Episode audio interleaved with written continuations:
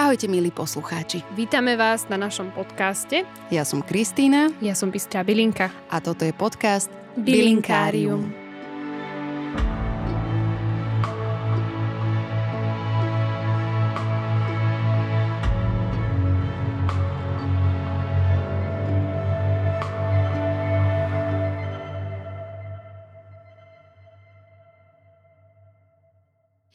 Há, táťa, há, voďa, Bystrá Bylinka. No, ak ste rozpoznali jazyk, ktorým som sa vám pozdravila, tak istotne tušíte, že dnes sa budeme zaoberať bylinkou, ktorá nie je prirodzená európskym klimatickým podmienkam, teda aspoň tým našim. Hlavne teraz. A inak, keď sa bavíme o tom počasí a o tej klíme, tak ak započujete fučanie vetru, tak máme dneska trošku veterno v Bratislave a je to cítiť aj v štúdiu. No, ale pre tých z vás, ktorí si myslia, že som sa v štúdiu potkla o stôl a prekotila mikrofón, dnes budeme rozoberať jazmín. Povieme si o tom, kde sa podľa historikov objavila táto prenádherne aromatická bylinka, aký má symbolický význam v Číne, Tajsku, vo Filipínach, na Havaji. A prebehneme si pár celkom halúznych, ale takých trošku smutných a tragických legend z Európy, Indie a Číny. No a teda, pokecame si aj s mikrofónom o tradíciách, ktoré mali ľudia po celom svete s jazmínom. Tak poďme do toho. Mnoho z nás, priznám sa, že aj ja, sme si dlho prepájali jazmín s Čínou a žiadna iná alternatíva v rámci akože skadia, kde sa to objavilo, sme nevedeli o ne, alebo sme o tom proste nečítali. Ale názov jazmín pochádza z perského slova jasmin, čiže i s tvrdým i, inak jasmin, hej, a v preklade znamená dar od Boha, alebo teda od Allaha, keďže v podstate, dajme tomu, že Allah. Aj keď si archeológovia myslia, že jazmín pochádza z čínskej strany Himalajského pohoria, novšie výskumy potvrdzujú viaceré miesta možného výskytu. Ale ako pri skoro každej jednej bylinke, nikto reálne nevie povedať, kde a ako začala rásť tá alebo tam tá bylinka, a práve preto to diplomaticky priradím Blízkému východu a Ázii ako takej.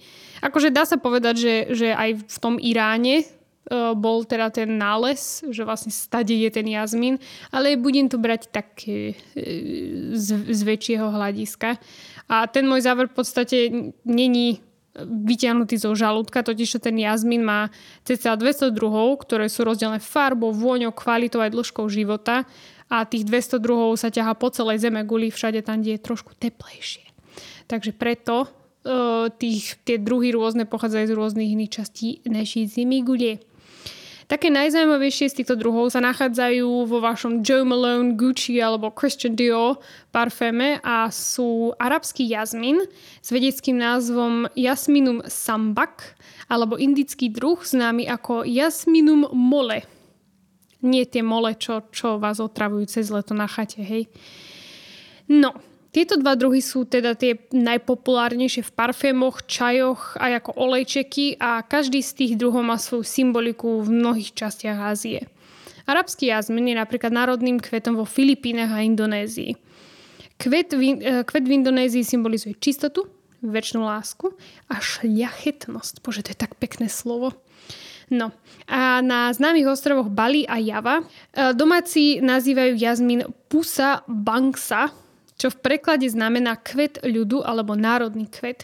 Dokonca je populárna dovolenková destinácia a vysnívaný rajon Hawaii. Už normálne počujem tie nástroje, ktoré oni používajú. Tie pesničky, ktoré všetci poznáme.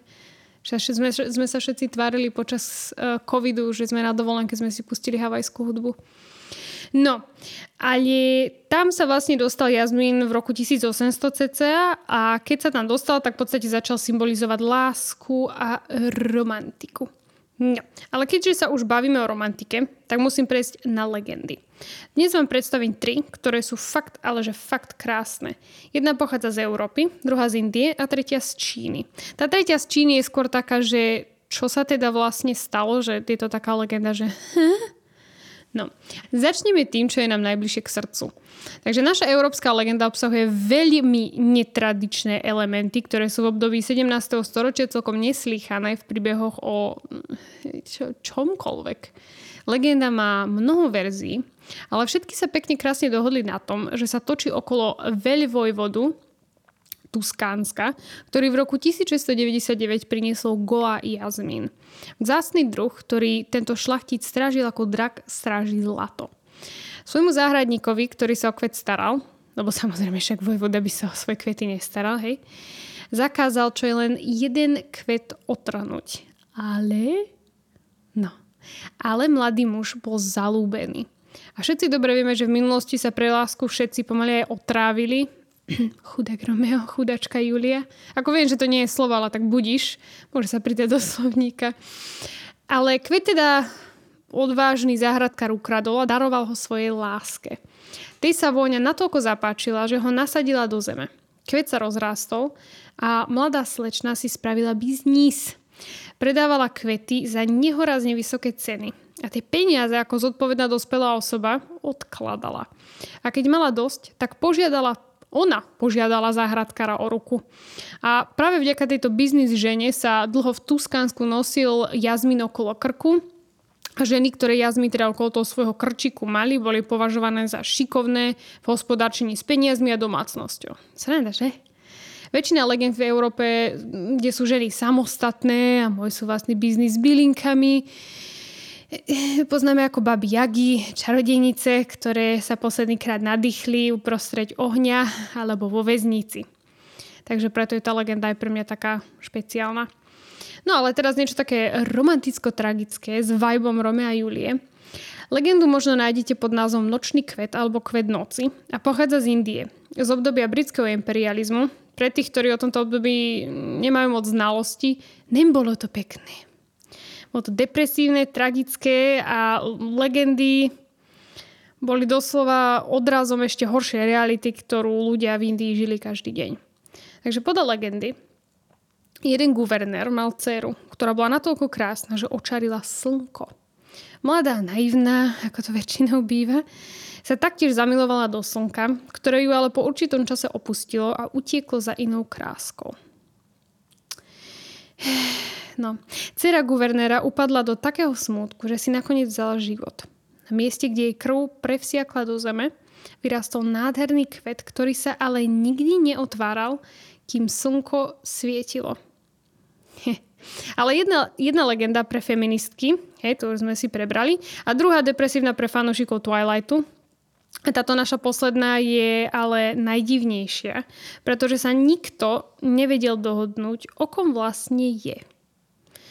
No, zrejme v podstate tie legendy sú naozaj asi v každej krajine tak na tom, že nikto vlastne sa nevie dohodnúť, čo sa stalo, tak si ľudia vytvorili niečo, čomu by zrejme chápali. Tento príbeh sa odohráva v Číne a variácia tejto, inak viete čo, slovo variant alebo variácia už po 2 rokoch pandémie neviem vnímať ako normálne slovíčko v slovníku, že sa mi objaví v mozgu omikron, delta, kron, delta, ale...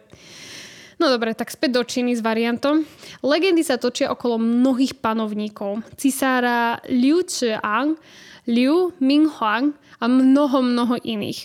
Mne sa ale najviac páčila asi tá, kde cisár Minghuang putoval na mesiac. Našiel výlý palác, v ktorom 10 bielých, samozrejme, panien jazdilo na fénixoch a darovali mu kvet za jeho slušnosť. Nezabúdajte byť slušný. No, keď už sme ale pri tej Číne, nedá mi nespomenúť pesničku, ktorú si za chvíľku pustíme. V čínštine má jazmín mnoho názvov, ale najpopulárnejší je Moli. Folklórna pieseň Moli Hoa, alebo teda jazmínový kvet, možno aj poznáte, ak si pamätáte pesničku počas otvorenia olympijských hier v roku 2008. Dokonca jedna z našich bielých celebrít si ju zaspievala a tou celebritou bola Celine Dion v roku 2013. Kokos to musela zaplatiť milióny za coaching. Ale Moli Hoa bola zrejme zložená ako pesnička medzi 1735 a 96, alebo teda počas Xianglong éry alebo Qing dynastie. Táto pieseň je jednou z najznámejších v Číne a bola populárnou vo filmoch ako The Good Earth. To bol film z roku 1937, tuším, bol ešte aj čierno-biely. A okrem teda týchto pozitívnejších záležitostí, tak Molly Hua sa stala piesňou protestujúcich v Číne počas akcie, ktorá je známa ako Great Chinese Democratic Jasmine Revolution. Bože, to je dlhé. Alebo teda Veľká čínska demokratická jazminová revolúcia. No po slovensky to je ešte horšie. OK, no ale v angličtine to má proste lepší vibe. Tak poďme si ho vypočuť.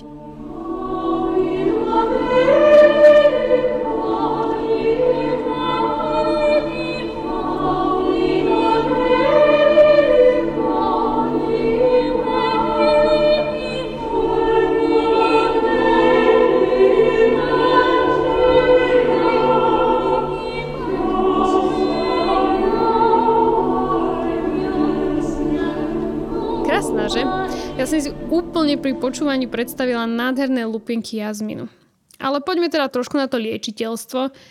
Aj keď nechcem ho opisovať extrémne veľkolepo, pretože chcem podotknúť, že Európania by mali užívať bylinky, ktoré sú im prirodzené a rastú v ich okolí a nespoliehať sa na zahraničné zázraky, pretože my tu tých zázrakov máme kopec. Ale jazmin ako taký nadvodzuje dobrú náladu, bojuje proti depresívnym pocitom, tlmie menštruačné bolesti, ukludňuje myseľ, uľahčuje zaspávanie, pôsobí aj proti infekciám, uľahčuje pôrod a potláča bolesti s ním spojené, hojí drobné jazvy a má veľmi pozitívny vplyv na pleť, pomáha pri kašli a dýchacích ťažkostiach. A toto je ešte celkom zaujímavé, že potvrdzuje tvorbu materského mlieka a pôsobí ako afrodíziakum a zlepšuje krvný obeh. Možno preto je afrodíziakum, lebo zlepšuje krvný obeh.